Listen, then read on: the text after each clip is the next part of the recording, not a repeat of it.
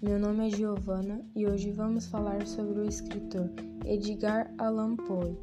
Nascido em 19 de janeiro de 1809, era órfão de mãe e abandonado pelo pai. Era alcoólatra, indisciplinado e obcecado por temas mórbidos. Por ter sido adotado por uma família com significativo poder aquisitivo, o autor teve acesso aos melhores professores de sua cidade Cursou a Faculdade de Línguas Românticas Antigas e Modernas. Se destacou por sua criatividade e seu bom desempenho, mas tinha um comportamento indisciplinado e inquieto, e passava a maior parte do seu tempo envolvido com mulheres e bebidas.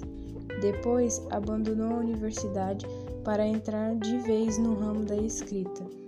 Em seu livro Contos de Terror e Mistério são reunidas algumas de suas melhores histórias como O Gato Preto, A Caixa Retangular, O Último Pulo do Sapo e Os Crimes da Rua Morgue.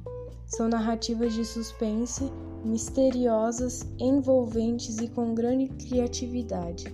Esse é o podcast de hoje e até a próxima!